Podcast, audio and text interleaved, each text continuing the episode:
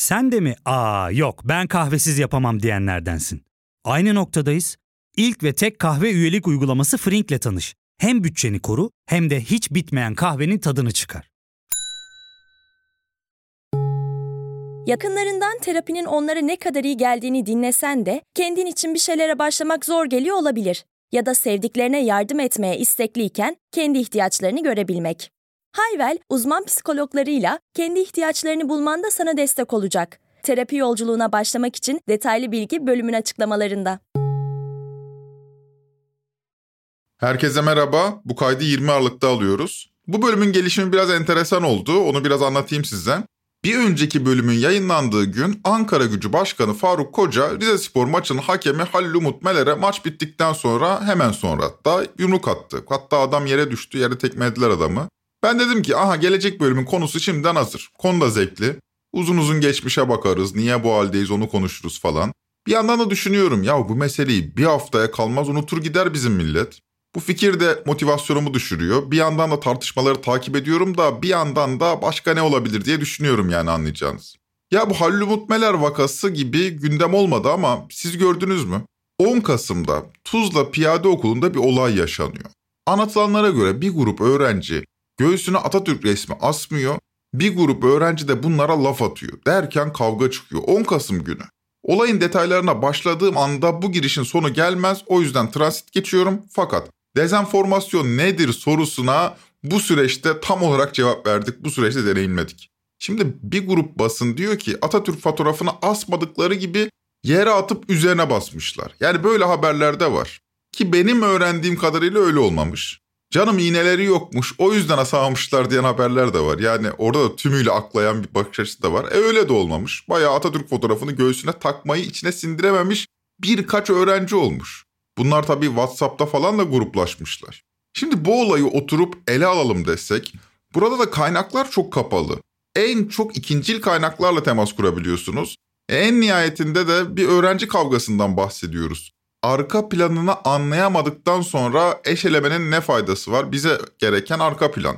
Onu da kestiremedim. Böyle böyle pazar gününe geldik. Çok enteresan bir sokak röportajı trend topik olmuş o gün.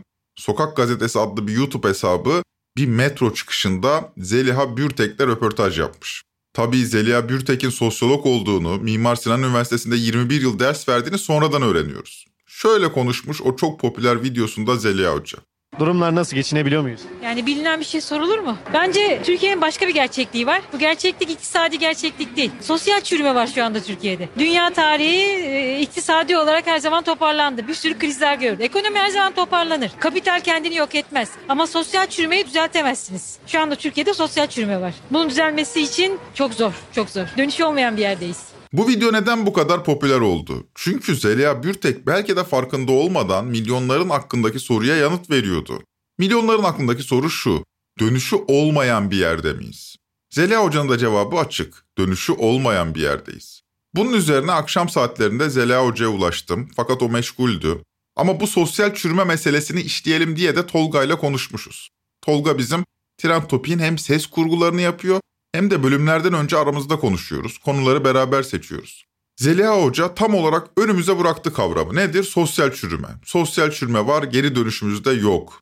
Güzel konu. Fakat nasıl anlamalıyız bu sosyal çürümeyi? Yani kelimenin yalnızca duygusunu anlayabiliyoruz. Duygusuna hakimiz de içeriğine hakim değiliz. Konumuz belli. Bu sosyal çürüme meselesini ele alalım. Alalım almasına da ne konuşacağız? Ben pazar akşamı bu şekilde düşünürken Mehmet Türkmen bir vesileyle beni aradı. Kimdir Mehmet Türkmen? Birleşik Tekstil İşçileri Sendikası, kısa adıyla Bir Tek Sen Genel Başkanı. Halı dokuma işçisi, aynı zamanda mücadeleci bir sendikacı. Yani bildiğimiz sendikacılardan biraz daha farklı. Mercedesli olmayan sendikacılardan. Hatırlar mısınız? Ağustos ayında Gaziantep'te Şireci tekstil direnişi olmuştu. İşçiler toplu iş sözleşmesi sürecinde iş bırakmıştı. Belediye Başkanı Fatma Şahin de ara bulucu olmaya fabrikaya gelmişti. Şireci tekstili öve öve bitirememişti işçilere. Dedim ki başkanım uyuşturucu sorunu var şehirde. En büyük sorun uyuşturucu demiyor musunuz? Amate mi yaptı? Amate mi yaptı? Kim yaptı? Şireci yaptı ya. Allah için insanları değerlendirirken şireci yaptı. İşte Mehmet Türkmen ve bir tek sen o sürecin de içindeydi. Şu sıralarda da televizyonlara da yansıdı belki görmüşsünüzdür. Şanlıurfa'da Özak Tekstil'de 29 Kasım'da işçilerin yarısından fazlası iş bıraktı. 23 gündür direniyorlar. Mehmet Türkmen de bana bu süre içinde yaşadıklarını anlatmaya başladı. Ben de dedim ki abi dur ben bunları kayıt altına alayım herkes duysun o da tamam dedi. Sosyal çürüme nedir? Bir toplum nasıl bu hale getirilir sorusuna Mehmet Türkmen'in anlattıkları yanıt olmasa da üzerine uzun uzun düşünülmesi gereken bir tablo sunacak. Ben Ozan Gündoğdu. Hazırsanız başlayalım.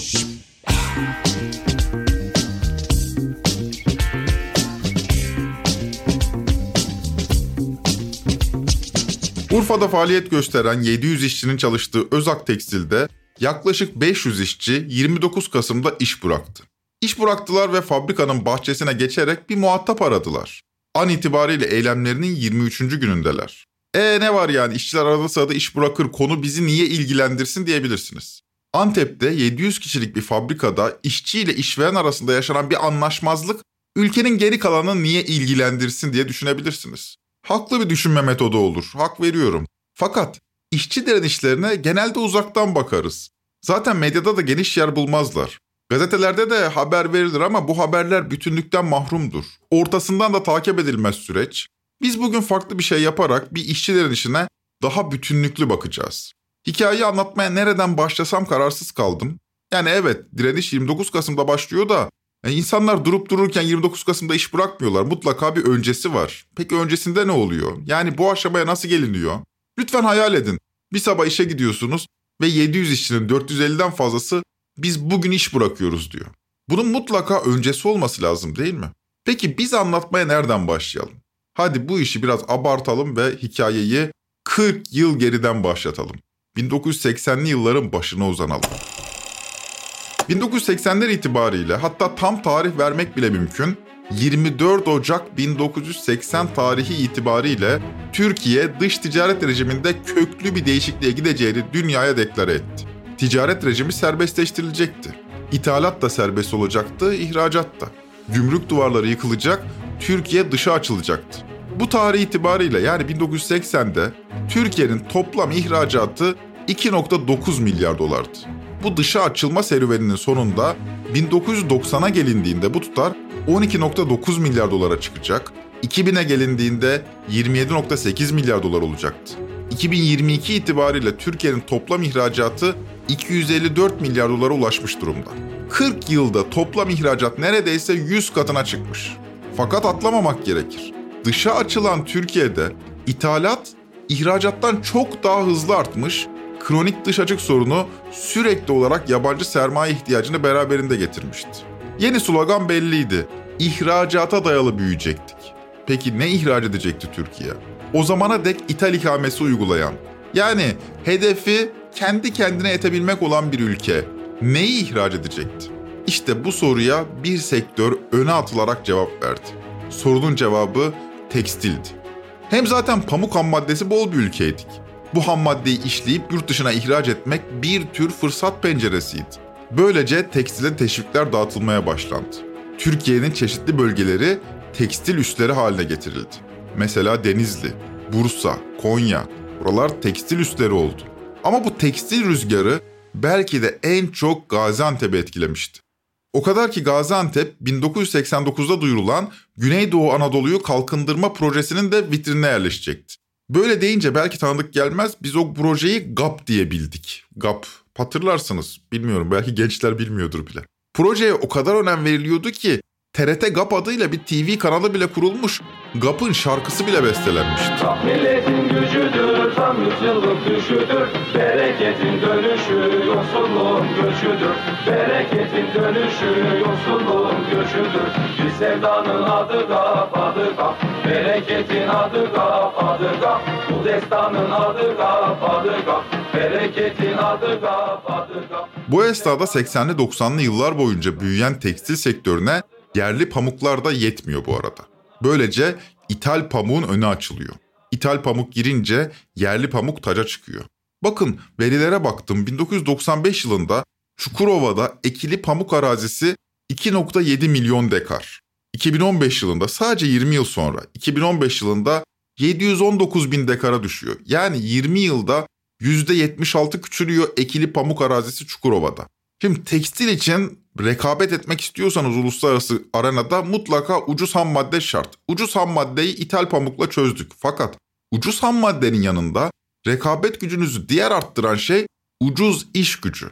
Böylece pamuk üretimindeki azalmanın yarattığı iş gücü fazlası tekstil sektörüne ucuz iş gücü olarak transfer oluyor. Bir de üzerine devlet teşvikleri alıyorsunuz. İşiniz yine de zor çünkü Eloğlu sizden çok daha beter şartlarda çalıştırıyor. Siz bir de onlarla rekabet etmek durumundasınız. İşte bu zorlu koşullar altında küredeki tekstil üretimini ve tedarik zincirini kökünden değiştirecek bir sürece giriyoruz 2019'un son günlerinde. Dünyada yeni bir virüs salgını riski var. Ortaya çıktığı yer Çin. Yeni bir tür olan virüs şu ana dek 4 can aldı ve gizemli virüsün Çin'de insandan insana geçtiği doğrulandı. Bu virüsün hızla ve geniş bir alana yayılma riski taşıdığı anlamına geliyor. Gizemli virüsün türü korona yani üst solunum yolu hastalıklarına neden oluyor. Hakkında bilinenler henüz az. Genetik yapısı ölümcül SARS virüsüyle %80 uyumlu. Bu da endişeleri artırıyor. Çünkü SARS virüsü bundan 12 yıl önce dünya genelinde 800'e yakın kişinin ölümüne yol açmıştı. Çin'deki gizemli virüs 2020'nin ilk haftalarından itibaren tüm dünyayı etkisi altına aldı. Mart ayında Dünya Sağlık Örgütü hastalığın pandemi büyüklüğüne ulaştığını ilan etti. Küreselleşen tedarik zincirleri değişmek zorundaydı. Ülkeler birbiri ardına kapanıyor, uluslararası ticaret türlü engellerle karşılaşıyordu. Bu esnada tekstilin ana üssü olan Bangladeş ve Hindistan'da da sular durulmuyordu. Bangladeş'ten Hindistan'dan tekstil ürünü ithal etmek giderek zorlaşıyordu. Böylece küresel tekstil markaları riski azaltmayı, üretim ölçeğini dünyanın çeşitli yerlerine dağıtmayı tercih etti. Tüm üretimin tek bir merkeze toplanması oldukça riskliydi. Tekstil artık Güneydoğu Asya dışında yeni üretim üsleri aramaya başlamıştı. Türkiye ise yeni Bangladeş olmak için masadaydı. Gaziantep sanayisi boşalan ihraç pazarlarına teklif sunuyor, sipariş üzerine sipariş alıyor, rekabet korakor yaşanıyordu. Rekabetin en yoğun yaşandığı yerde iş gücü maliyetlerindeydi. Yeni ihraç pazarlarına mal tedarik edebilmenin yolu maliyetleri düşürmekten, işçi ücretlerini baskılamaktan geçiyordu. Sürecin tarihsel ve coğrafi yönünü kavradığımıza göre artık günümüze gelebiliriz. Fakat izin verin onu kısa bir aradan ardından konuşalım.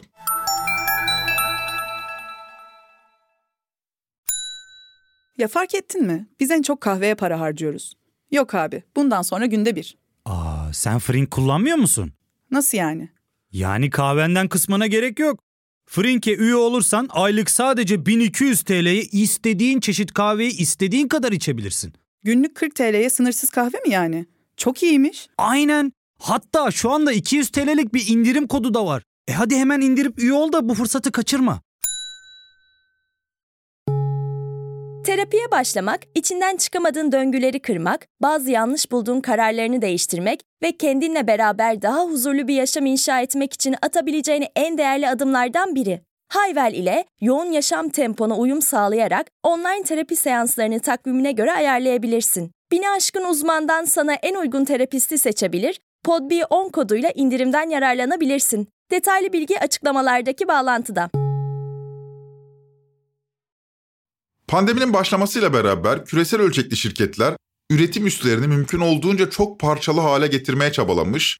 Böylece tekstil sektöründe Bangladeş'in yerini almak isteyen yeni adaylar ortaya çıkmıştı. İşte bu adaylardan biri de Türkiye'ydi. Fakat yeni pazarlar ele geçirebilmek için içerideki emek sömürüsünün de artması gerekiyordu. İşte bu noktada sendikalara çok iş düşüyor. Sonuçta işçiler üzerindeki baskı ve sömürü artmış. Bu durumda ne olmasını beklersiniz? Sendikalara katılımın artmasını beklersiniz. Sendikalılık oranının yükselmesini beklersiniz. Sömürünün artmasından sonra fakat Antep Organize Sanayi Bölgesi'nde bunun tam tersi ilginç bir şey yaşanmaya başlıyor. Ne oldu biliyor musunuz? İşçiler bırakın sendikalara koşmayı tam tersi. Sendikalardan istifa etmeye başladı. Enteresan bir gelişme. Sömürü artıyor, bunun ardından işçilerin sendikalaşmaları gerekirken tam tersi oluyor. Millet sendikadan istifa ediyor. Durumu Mehmet Türkmen'den dinleyelim. Son 10 yılda Antep'te daha önce örgütlü olan, yetkili olan bu sendikalarda özellikle Özpikiş'te pek çok fabrikada işçiler topluca istifa edip artık patrona bunun için isyan ettiler. Biz bu sendikayı istemiyoruz. Bu sendikayla bizim adımıza sözleşme yapmayın. Biz bunlara aidat vermek istiyoruz. Ha yani oldu bu sonra? sendikasızlaşma aslında işçinin koyduğu bir tavır yani. Lanet olsun Aynen. sendikanıza diyor. Aynen. Normalde ne olur? İş yerinde patronun zulmüne karşı, kötü koşullara karşı işçiler sendikayı tercih eder, sendikaya sığınır. Burada Antep'te, şimdi Urfa'da bu yaşanmaya başladı. Özak bunun ilk örneklerinden biri. Şimdi işçiler bu sarı sendikalardan kurtulmak için eylem yapmaya başladılar. Çünkü o zamana dek sendika denen şey patronun işçileri kontrol altında tuttuğu bir teşkilattan ibaret. Yani ortada bildiğimiz anlamda bir sendikadan bahsetmiyoruz. Bir denetim mekanizması bu. Sendika ile patron sözleşme imzalıyor ama sözleşmeden işçinin haberi yok. İtiraz etse kapı dışarı ediliyor. İş yeri temsilcileri yukarıdan atanıyor. İşçi kendi temsilcisini bile tanımıyor. E bakıyor ki ücretleri de giderek eriyor. Lanet olsun böyle sendikaya diyerek sendikalarından istifa ediyorlar. Ve tuhaf bir şey oluyor. Öziplik iş devreden bu şekilde çıkınca Antep'teki direnişlerin, iş bırakmaların, fiili grevlerin sayısı artıyor. Yani aslında öziplik işin fonksiyonu bu zamana kadar tam da bunları engellemek üzerine kuruldu. Mehmet Türkmen öyle detaylar veriyor ki birini sizlerle paylaşayım. Antep'te Ünal Tekstil'de işler ayaklanıyor. Ne için biliyor musunuz? Hadi dinleyelim. Yani çok böyle ironik geliyor, komik geliyor ama gerçekten durum böyle. Birkaç ay önce Antep'te Ünal Sentetik diye bir fabrika var. Patronu eski AKP il başkanıdır. Orada işçiler artık bunun için ayaklandılar mesela. Topluca patrona çıktılar. Biz bu sendikayla sözleşme yapmanızı istemiyoruz. Yemin ederim. Bu çok oldu. enteresan. Şu anda Çünkü- Özak'ta yaşanan da bu. İşçiler için böyle sendika olmasın daha iyi. Zaten Antep'te ilk bölümde de bahsettiğimiz gibi mazisi 40 yıla dayanan bir sanayi geçmişi var. Beraberinde işçi de direnmesi gerektiğinde nasıl direneceğini biliyor. Yani sendika eğer sarıysa faydadan çok zararı dokunuyor. Zaten işçi biliyor ne yapacağını. Nitekim millet öz iplik işten istifa edince ücret pazarlığı kızışıyor. İşçiler haklarını sendika yokken daha rahat arıyorlar. Antep'te o sonuçta sendika olmasa da işçilerin bir fiili kendiliğinden bir örgütlenme kültürü var. Antep Mesela Antep'te daha köklü bir sendika şey. yok ama her yıl her zam döneminde bir 8-10 fabrikada mutlaka bir iş bırakma olur. Bazen 2-3 saat sürer, bazen birkaç gün, bazen haftalar sürer. Ve bunlar bir nebze hep Antep'te tekstil iş kolunda işçilerin ücretlerinin biraz daha yüksek olmasını sağlamıştır. Mesela Antep'te organizede belli başlı büyük fabrikalarda asgari ücretle çalışan işçi bulamazsın. 15-16 bin lira düşük ücret yani. Bu direniş kültürü nedeniyle Antep'te işçiler asgari ücretin üzerinde maaşlar alabiliyorlar. Dolayısıyla yeni Bangladeş olmaya adaysanız Antep uygun bir yer değil. Neden? Çünkü orada görece tekstil işçilerin maaşı bir tık daha yüksek. Orada işçiler hem daha uyanık hem direniş kültürü var. Size bu kadar uyanık olmayan işçi lazım. Henüz sanayileşmemiş kentler lazım. Asgari ücrete talim edecek, sendikaya isyan etmeyecek, yanaklarmış, cartmış, curtmuş sormayacak. İşte bu amaçla Antep'e değil de daha doğusuna tekstil atölyesi kurduğunuzda ciddi miktarda teşvik alıyorsunuz. Vergi indirimleri vesaire cabası.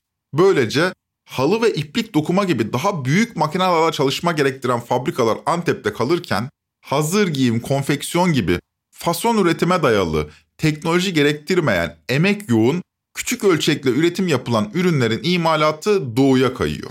Antep'ten farklı olarak daha doğusu yani sanayinin daha çok bu 8-10 yıldır gelişmeye başladığı o da teşvikle birlikte bu bölgeyi çinleştirme hikayesiyle başlayan böyle mantar gibi yani Ağrı'ya kadar Bitlis'e kadar git Varto'ya kadar böyle Bismil'de mesela böyle kırsal ilçelerde bile tekstil fabrikaları kuruluyor. Ve buralarda asgari ücret, asgari ücretin daha düşük olmamasının sebebi de teşvik ve işte bu uluslararası markalara üretim yapıldığı için asgari ücretin altına düşmüyorlar. Antep'te asgari ücretin %40 %50 fazlasına yapılan iş Fırat'ı geçiyor Urfa'ya geliyorsunuz orada asgari ücrete yapılıyor. Fakat Urfa'nın Antep gibi bir sanayi geçmişi yok. İşçilerin hemen hepsi köylü. Kırsal kesimden fabrikaya geliyorlar. İş bırakma, grev, mücadeleci sendika gibi deneyimleri de yok.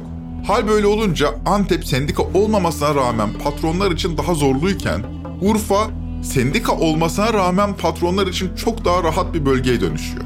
Öte yandan Antep'in tekstil fabrikası ile Urfa'nın tekstil fabrikası arasında da belli başlı farklılıklar bulunuyor. Antep'te biraz şöyle Antep'teki tekstil de buradaki aynı değil. Antep'te mesela giyim sanayi yoktur. Orada daha çok merdiven altı ve iç piyasaya çalışan ama Antep'in organizesinde tekstil fabrikaları halı dokuma ve iplik ağırlıklıdır. Onlar daha ağır fabrikalar. Tabii daha ağır fabrikalar, daha büyük komplike makineler ve dolayısıyla iş güvenliği riski daha fazla olan iş koşulları. Örneğin Urfa'da 5-10 yılda bir olabilecek bir şeydir. Yani burada iş kazasında Anladım. ölüm tehlikesi bu en azından tekstil sektörü için yok denecek kadar az.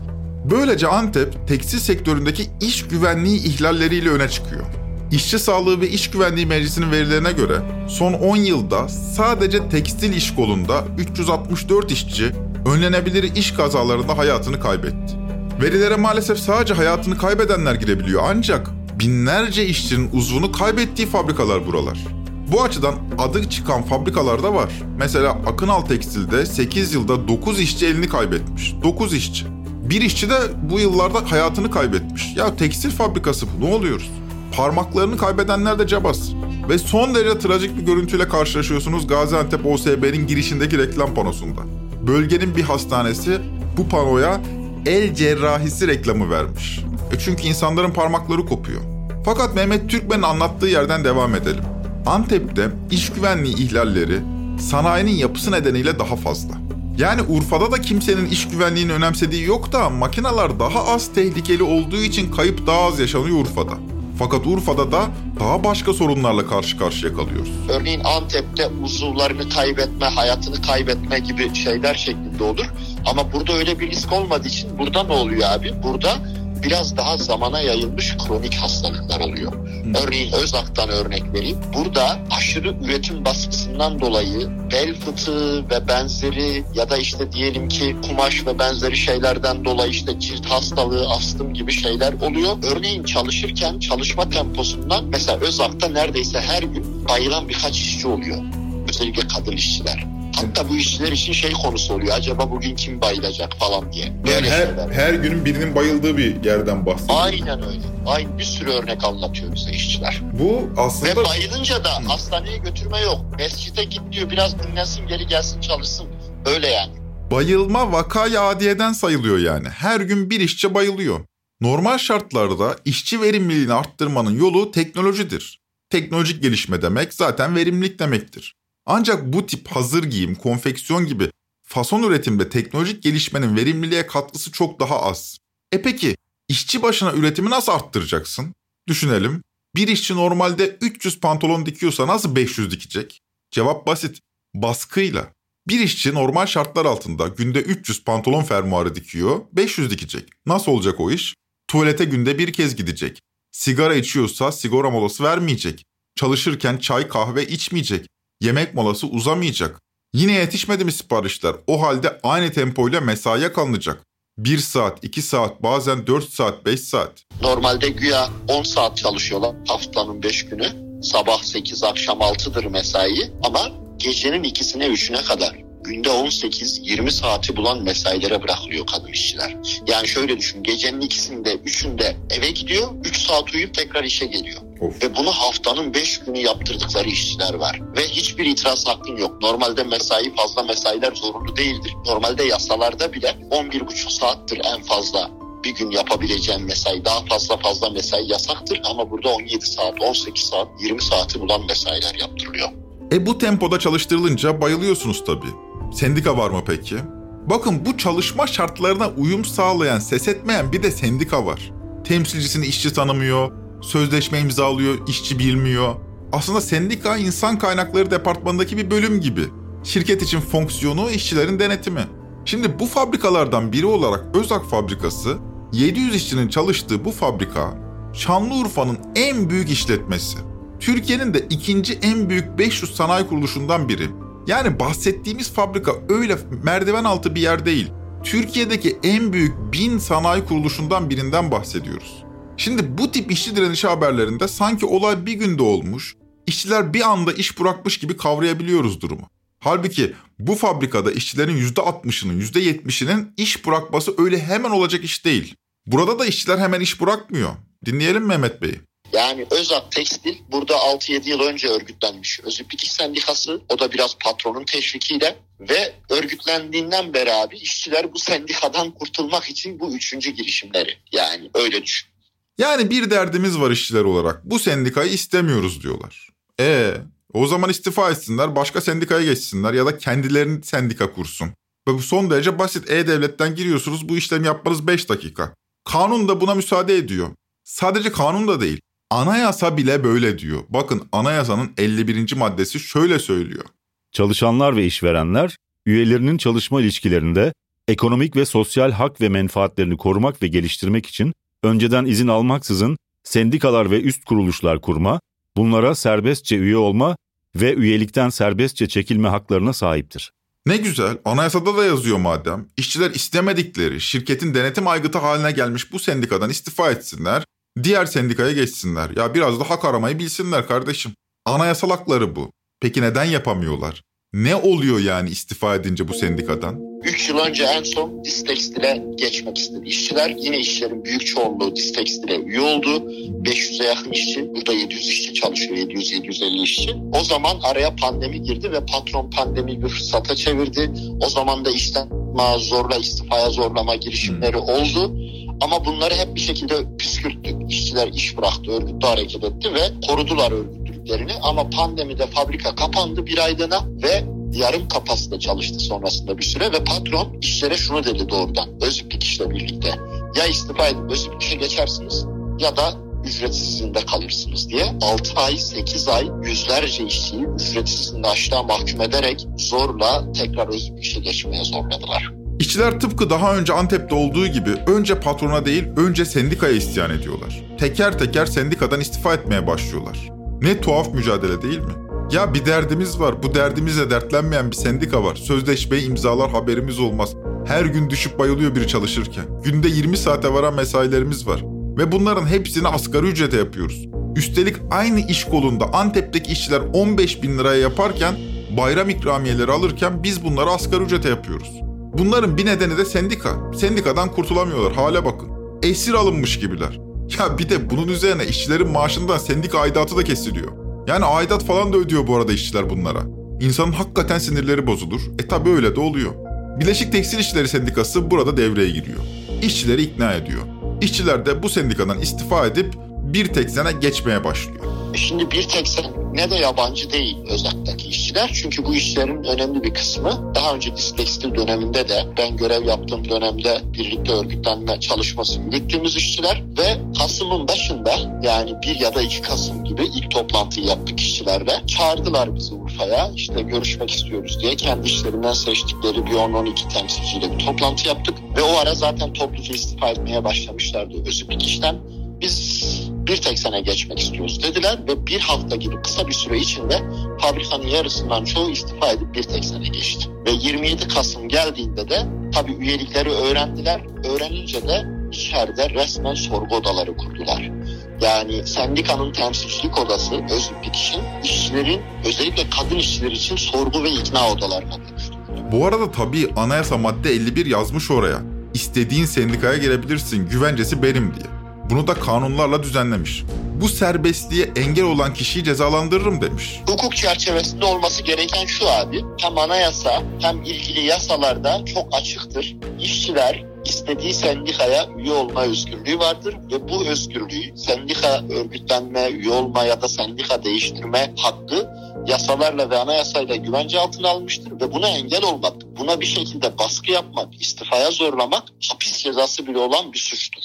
Fakat öyle olmuyor. Fabrikada ikna odaları kuruluyor, sendikaya geri dönün deniyor. Teker teker yüzden fazla işçiyle yüz yüze ikna görüşmeleri yapılıyor. Bu arada tabii tehditler falan gırla. Hazır giyim, konfeksiyon sektöründe kadınların iş gücündeki payı daha yüksek olduğu için direnişte birçok kadın işçi de var. E bir de Şanlıurfa'dasınız. Tabloyu bir resmedin gözünüzün önünde. Urfa Türkiye'de kadın cinayetlerin en çok son iki yılda 32 kadın öldürülmüş mesela böyle bir yer burası. Ve çok gerici, aile yapısı çok muhafazakar ve kadınlara diyorlar ki bak senin burada erkek arkadaşın var. Sen işte şuraya buraya gidiyorsun, geziyorsun. Eğer istifa etmezsen seni ailene söyleriz. Bununla özel hayatlarıyla bile tehdit ediyorlar bunlara kadar ve artık bu öyle bir boyuta geliyor ki en son 27 Kasım'da daha önce birkaç kere tehdit ettikleri ama ısrarla istifa etmeyen bir kadın işçi üyemizi işten attılar ve artık yüzlerce işçi bu tehdide, bu baskıya, bu mobbinge maruz kaldığı için bu işten atılma da artık bardağa taşıran son damla oldu.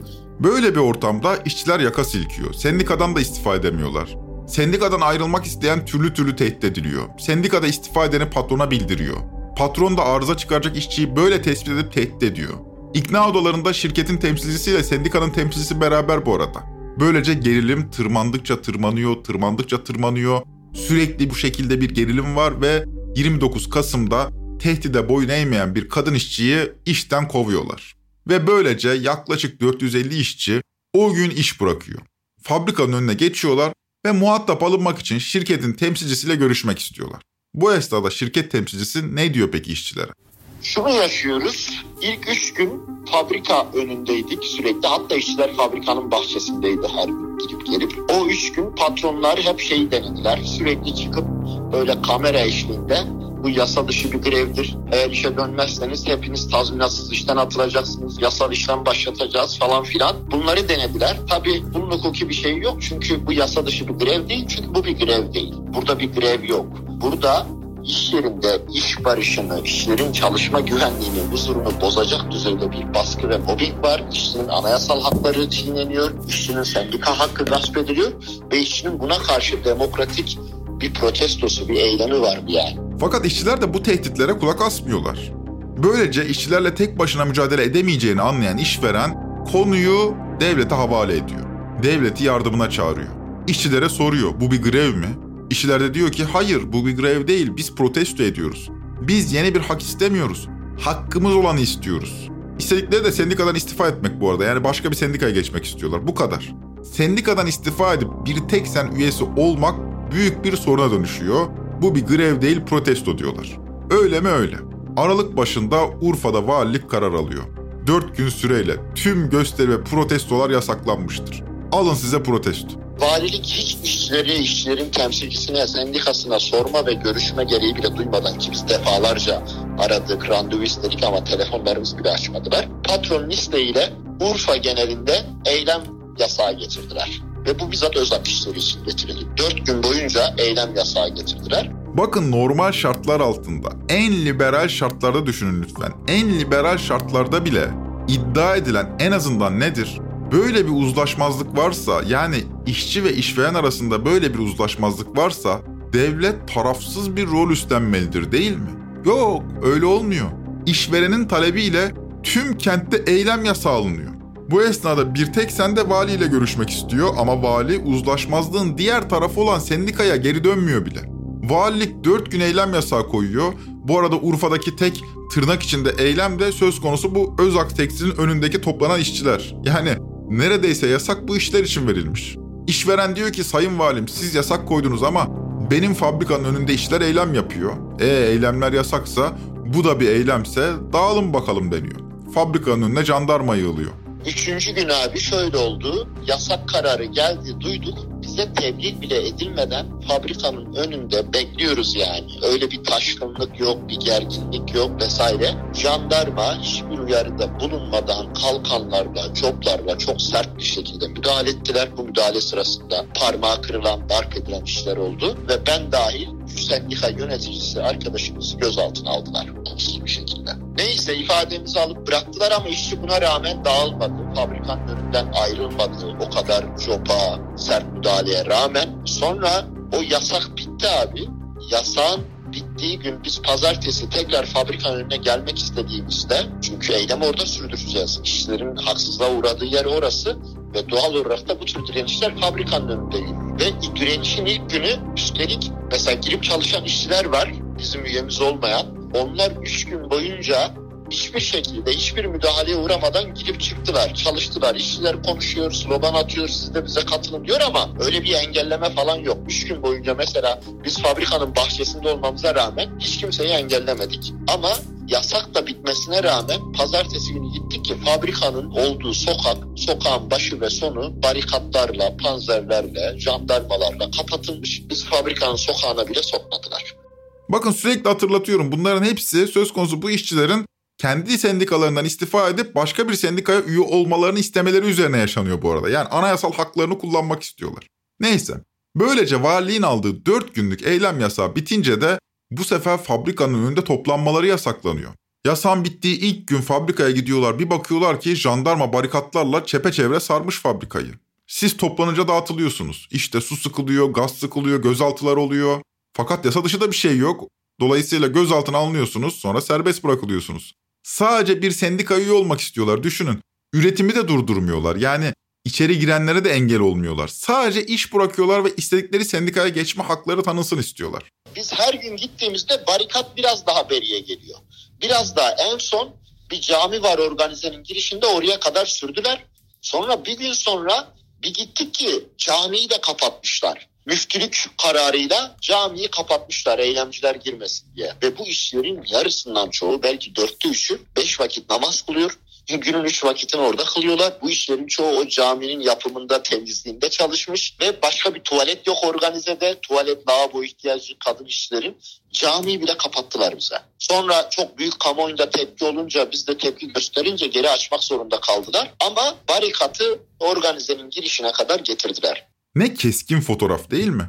Valilik var, müftülük var, sendika var, işveren var. Hepsi kol kola. Tam bir sirk. Yağmur yağıyor, işçiler caminin avlusuna giriyor.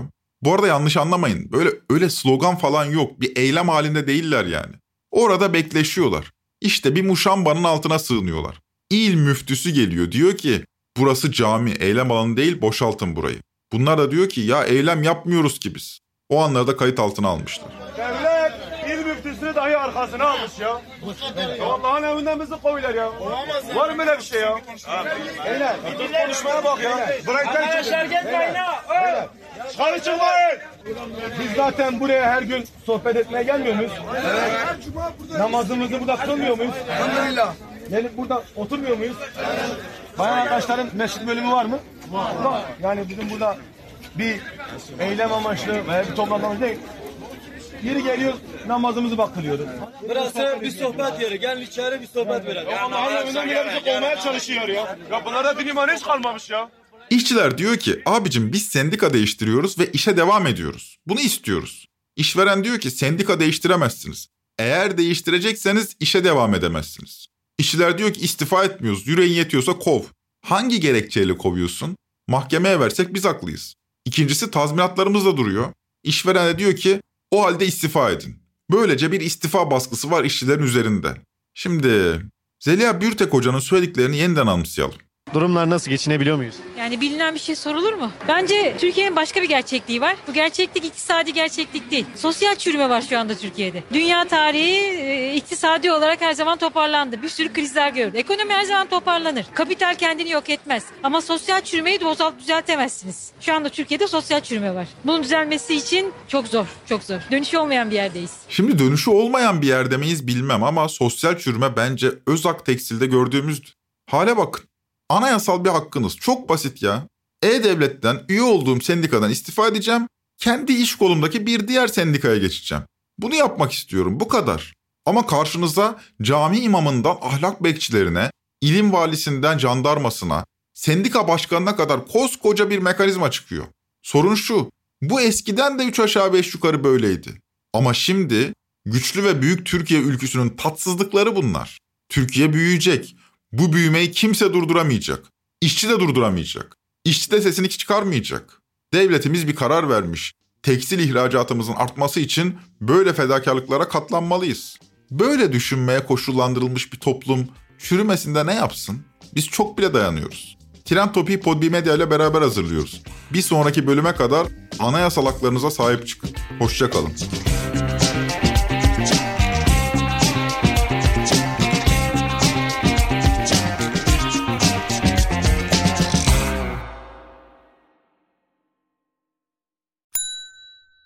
İlk ve tek kahve üyelik uygulaması Frink, 46 ildeki 500'den fazla noktada seni bekliyor.